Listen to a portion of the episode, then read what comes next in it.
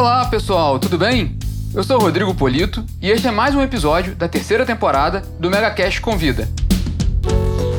Neste episódio, nós vamos falar sobre as perspectivas da energia nuclear no Brasil e no mundo. Para isso, conversamos com Leonardo Santos Guimarães, presidente da Eletronuclear, braço da estatal Eletrobras relativo à geração de energia nuclear.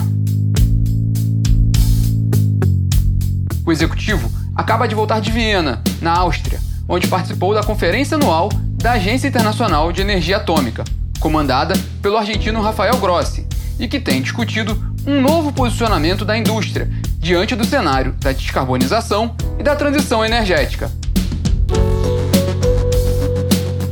Nesse bate-papo, Leonan conta um pouco sobre esse novo posicionamento da agência, além das perspectivas para o mercado brasileiro, já que o Plano Nacional de Energia, com Horizonte 2050, publicado pelo governo federal no ano passado, prevê um acréscimo de 8 a 10 gigawatts de capacidade de energia nuclear no país nas próximas três décadas. Espero que gostem.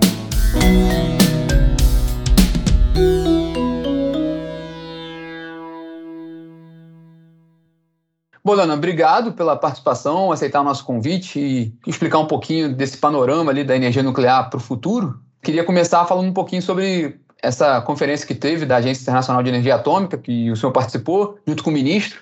Sabe o que vocês trouxeram ali na bagagem, né? O que essa conferência traz para o setor de energia nuclear, especificamente para o Brasil também? Obrigado. Eu que agradeço a oportunidade, é um prazer estar aqui conversando com você sobre esses temas atuais relativos à energia nuclear, né, especialmente a geração elétrica nuclear.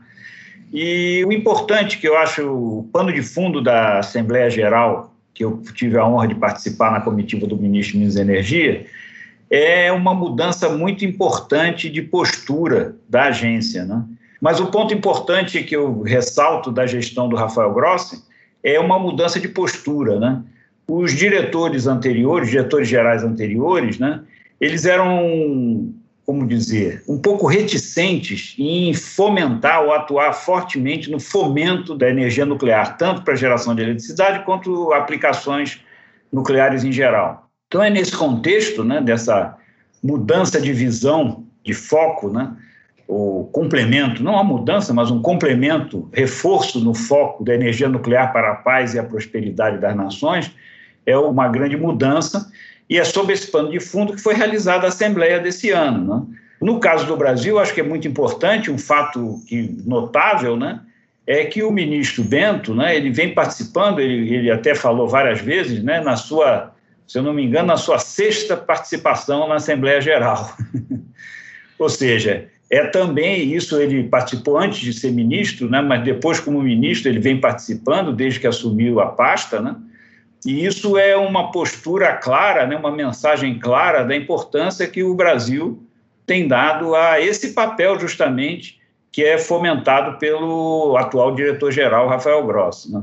A presença dele, a sua fala na Assembleia Geral, né, eu acho que é de extrema importância e ressalta o papel do Brasil nesse contexto de busca da descarbonização usando a energia nuclear como uma das possibilidades, uma das ferramentas né, para buscar essa descarbonização. Um outro aspecto que eu gostaria de ressaltar, que é uma iniciativa do diretor-geral Rafael Grossi, foi a criação do Grupo de Viena. O Grupo de Viena, sob a liderança e a coordenação do diretor-geral Rafael Grossi, reúne, num primeiro momento, 14 empresas globais que atuam na energia nuclear seja na geração elétrica, seja no fornecimento de insumos, seja no projeto de construção de usinas e instalações do ciclo do combustível. E dentre esses 14, participavam talvez os menores, né, vamos chamar assim, né, os irmãos menores, né, que são a Eletronuclear, pelo Brasil, e a NASA, pela Argentina. Né? Então, o fato dessa distinção especial de nós termos sido convocados para participar desse grupo, né, um grupo seleto que reúne o presidente da Rosatom, presidente da EDF, presidente da Casatoprom, que é a maior produtora de urânio do mundo atualmente, né? Ou seja, a presença da eletronuclear e da NASA nesse grupo de Viena ressalta a importância e o papel ativo que ambos os países desempenham no setor global. O objetivo do Grupo de Viena é coordenar ações objetivas, ações concretas, no sentido de ampliar e reforçar o papel da energia nuclear nesse processo de descarbonização, que é a palavra-chave do momento. Né?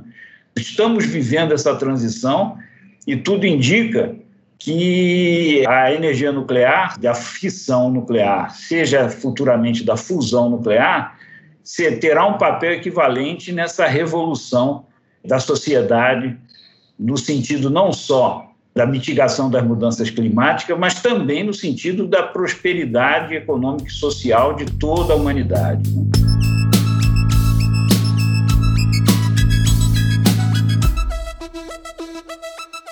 Legal, Leonardo, muito bom esse, esse pano de fundo todo. E aí já deu a deixa para essa outra pergunta no cenário global ainda, que a gente comentou um pouco sobre as, os europeus, né? Há um grupo ali liderado talvez pela França, né? Nessa linha de descarbonização, tentar enquadrar mesmo né, a energia nuclear como uma energia limpa nessa discussão que está havendo hoje, né? Como é que está essa discussão? Bom, a Europa em especial é muito dividida sobre o tema, né? É na Europa que se encontram os países com grande participação da energia nuclear nas suas matrizes energéticas, como é o caso da França, mas também é o caso da Ucrânia, também é o caso da Suécia, de países menores como a Eslováquia, a Eslovênia, mas ao mesmo tempo se encontra também dentro da mesma União Europeia países que, por razões de natureza política, decidiram proscrever a energia nuclear, como é o caso típico da Alemanha, né? Então, esse debate é muito intenso dentro da União Europeia, como vamos chamar assim, um bloco a favor e o um bloco contra. Né? Eles vivem no embate. E, recentemente, né, a União Europeia criou o que eles chamam da taxonomia das fontes limpas. Né? E, nesse processo, acabou ficando de fora a energia nuclear, coisa que é inaceitável, né, sob qualquer ponto de vista. Né? Desconhecer o papel que a energia nuclear pode ter é completamente não razoável essa postura, né? Você pode achar que o papel seja maior ou menor, pode achar que para você ela não serve, um determinado país, como é o caso da Alemanha, mas você não pode descartar como se ela não existisse, né? Então esse é o debate bastante é, quente, né? Vamos chamar assim na Europa, né? Entre esses dois blocos para que a União Europeia efetivamente introduza nessa que eles chamam de taxonomia né, das fontes limpas a energia nuclear como uma delas. Né? Não é uma panaceia, não é a solução para todos os problemas, mas certamente ela faz parte de qualquer solução que se possa conceber para efetiva descarbonização.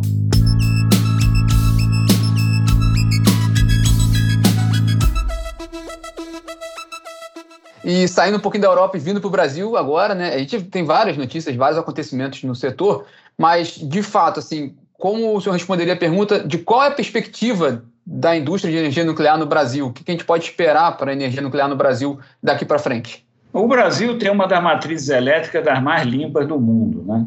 E isso se deve fundamentalmente à hidroeletricidade, mas cada vez mais também deve à expansão muito significativa da energia eólica e da energia solar. Ou seja, essa limpeza, vamos chamar assim, da nossa matriz é algo que deve ser mantido e aprofundado. Né? Esse é o nosso objetivo das políticas públicas. Porém, né, nós temos que considerar a sexta, vamos chamar assim, de alternativas que vão compor a matriz energética brasileira no futuro. Né? E cada vez mais se torna evidente, né, e em certa medida a crise hídrica que nós passamos reforça esse contexto, né, que uma cesta de alternativas de geração deve compor diferentes partes que envolvem, sim, as energias renováveis, mas também uma garantia da energia de base. Isso cada vez fica mais claro, é o momento que nós vivemos hoje. Né? Justamente a carência, a quantidade relativamente pequena de energia de base, de energia firme, nos leva a uma situação delicada, como hoje, despachando térmicas muito caras. Né? Por exemplo, se você tivesse a Angra 3 operando hoje, ela estaria injetando no Sistema Interligado Nacional 1.400 megawatts. Ela resolveria a crise hídrica sozinha? Não, obviamente não resolveria, mas ela reduziria bastante o seu impacto dessa crise. tendo em vista que o, reduziria bastante o déficit e, em especial, deslocaria a necessidade de despachar usinas térmicas a combustível fóssil que têm preços bastante elevados. Existe, às vezes, uma tendência de se comparar preços de geração de energia e dizer que uma é mais cara que a outra. Mas num sistema com altíssimo grau de interligação, como é o caso brasileiro, o importante não é a comparação entre fonte a fonte. O importante é o impacto da participação da fonte no custo global do sistema. E todas as simulações que se possa fazer, e quando se fizer a simulação do ano de 2021, isso vai ficar mais notável, né? a participação da energia nuclear, mesmo que ela venha a ser mais cara se comparada caso a caso com outras fontes, o impacto no preço global, no custo global do sistema, é beneficiado. Então, o consumidor apesar de ele pagar mais caro, por exemplo, do que a energia eólica, ou mais cara que a energia solar, ou a hidrelétrica, ou o gás natural, em algumas situações, o impacto da energia nuclear é positivo do ponto de vista do consumidor, ou seja, ele tende a baixar o preço total do sistema.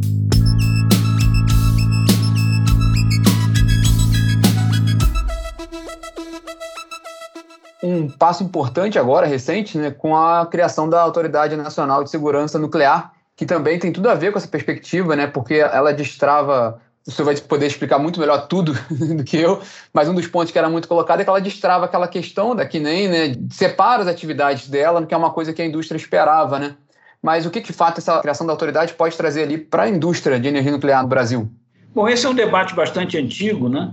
Que se colocou nos países mais evoluídos, que têm um, uma indústria nuclear mais evoluída, que é a separação da atividade de fomento, pesquisa e desenvolvimento da atividade de regulação. Lembrando que, o, por exemplo, isso começou a acontecer no próprio Estados Unidos, onde tudo era subordinado à Agência de Energia Atômica, a AEC, American Energy Commission, né? Nuclear Energy Commission, que fazia tudo e lá internamente foi feita essa separação ainda na década de 70. A mesma coisa aconteceu na França, com a criação da Autoridade Regulatória de Segurança no final da década de 80. É, igualmente, em menor escala, aconteceu na Argentina também, onde a CONEA, a Comissão Nacional de Energia Nuclear, se separou das suas atividades regulatórias para a criação da ARN, a Agência Regulatória Nuclear Argentina. Ou seja, esse, esse tipo de evolução ela aconteceu em todos os países no qual a indústria nuclear cresceu. Aqui no Brasil, essa discussão é antiga, né? por uma série de fatores, ela talvez tenha sido demorado muito a acontecer, mas ela está acontecendo agora e os efeitos positivos e a importância dela pode ser vista olhando-se os exemplos desses outros países, por exemplo, que eu falei agora. Então, eu acho que é uma medida que demorou, mas aconteceu, o que é importante, e a tendência agora é se consolidar, que isso, sem dúvida nenhuma, tem uma importância muito grande para ambos os lados, tanto para o lado regulatório, quanto para o lado de pesquisa e desenvolvimento. Né? E outra boa informação, né, além dessa criação, é, é, o Plano Nacional de Energia, lançado no ano passado, né, e que ele prevê, o PNE 2050, de 8 a 10 gigas de nova capacidade de energia nuclear nesse período, né, nas próximas três décadas. Como tirar isso do papel e como eles vão se tornar, de fato, megawatts mesmo? Né? Como é que vão tornar oferta, né? O plano veio se adaptar a essa nova circunstância, né? E ele reavaliou no horizonte 2050, lembrando que aquele primeiro plano, o horizonte era 2030, né? E ele veio se adaptar às novas realidades, às novas tendências, né?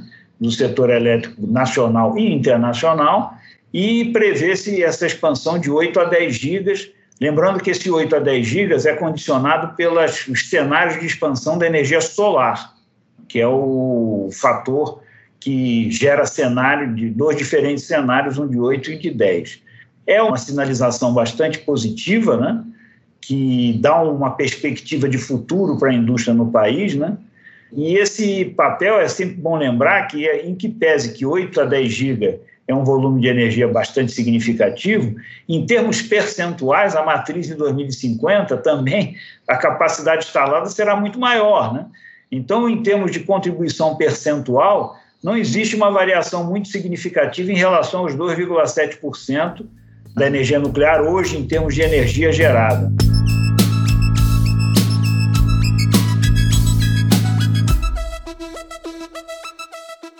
A tecnologia tem avançado muito lá fora, né? Sobre os pequenos reatores, né?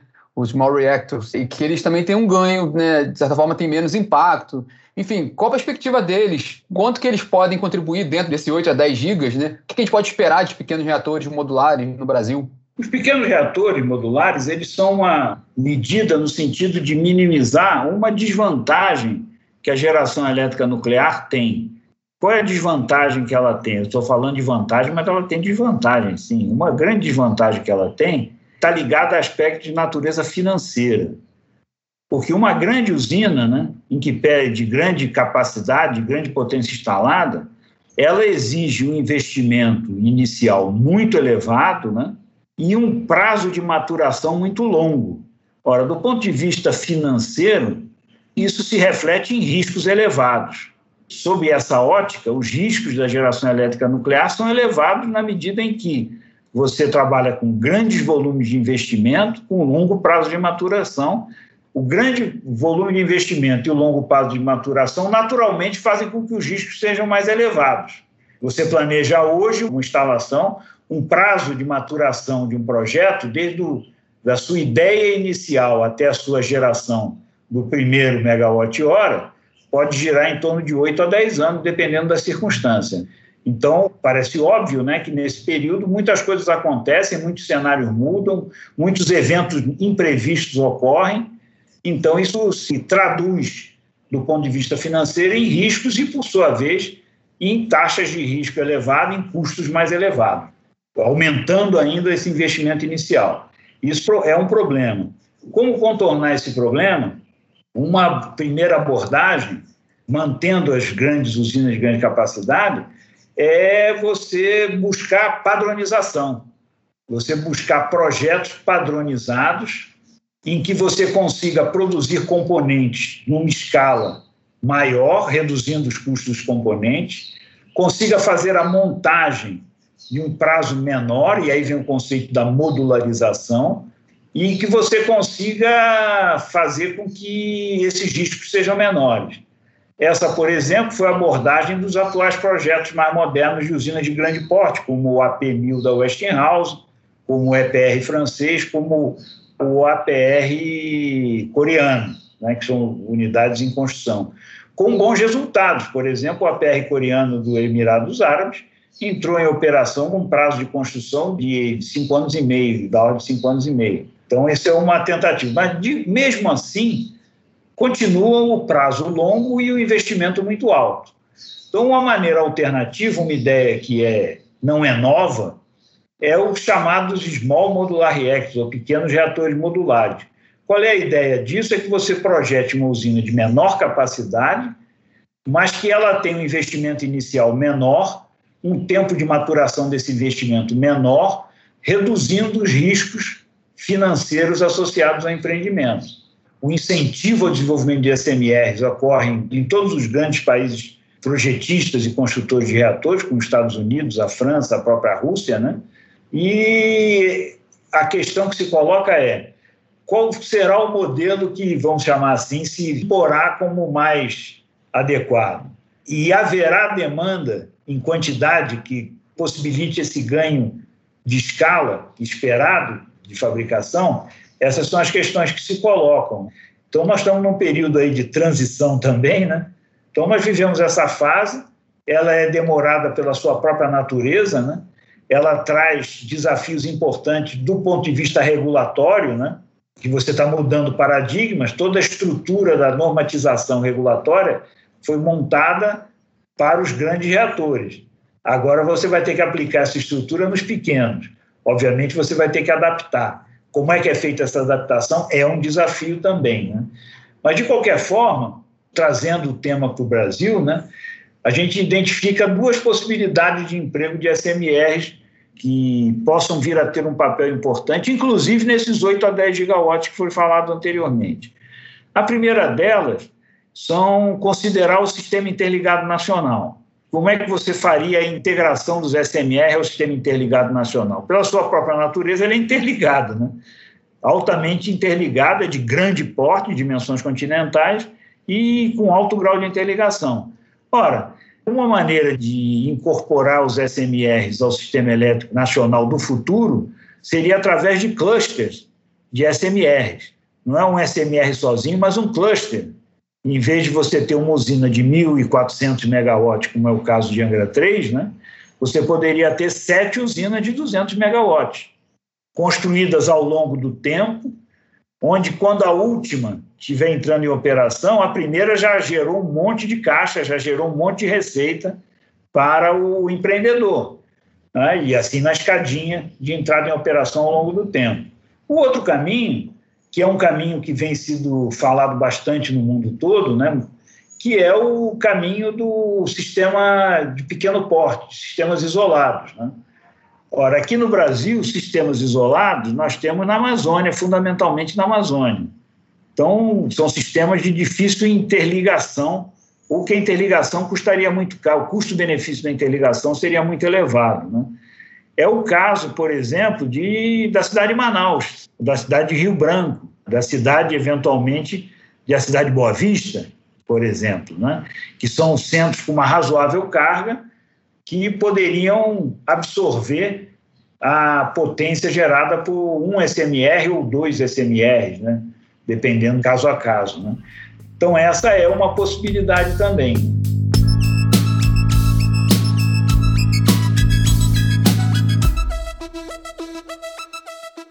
E se você pudesse também atualizar um pouquinho para a gente em que pé está o projeto de Angra 3, porque tem uma licitação em andamento, né, de aceleração do caminho crítico, e ainda tem aquela outra licitação mais à frente, né, para a montagem eletromecânica mesmo, né?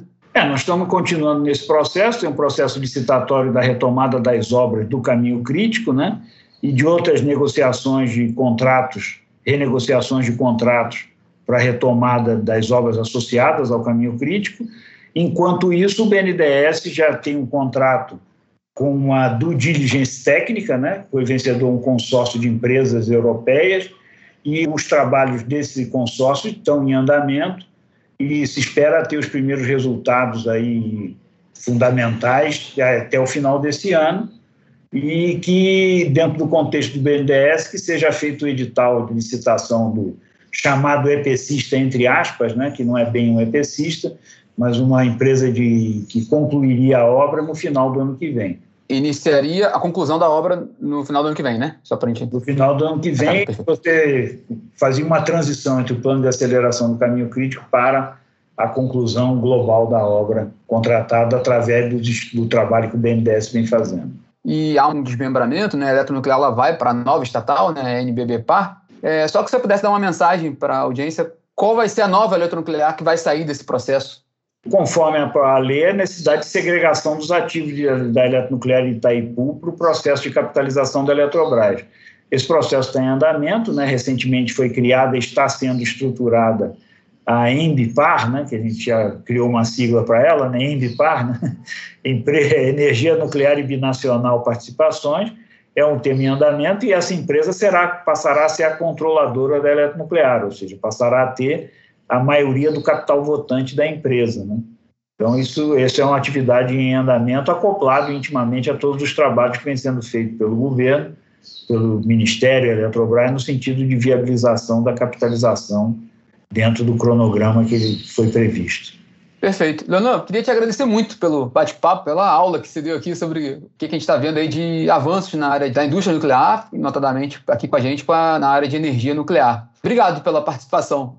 Eu que agradeço a oportunidade e cumprimento a todos os ouvintes desse podcast. Espero ter contribuído para a reflexão desses ouvintes. Obrigado.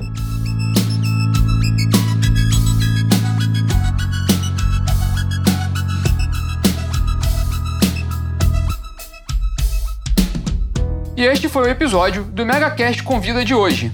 Até a próxima, pessoal!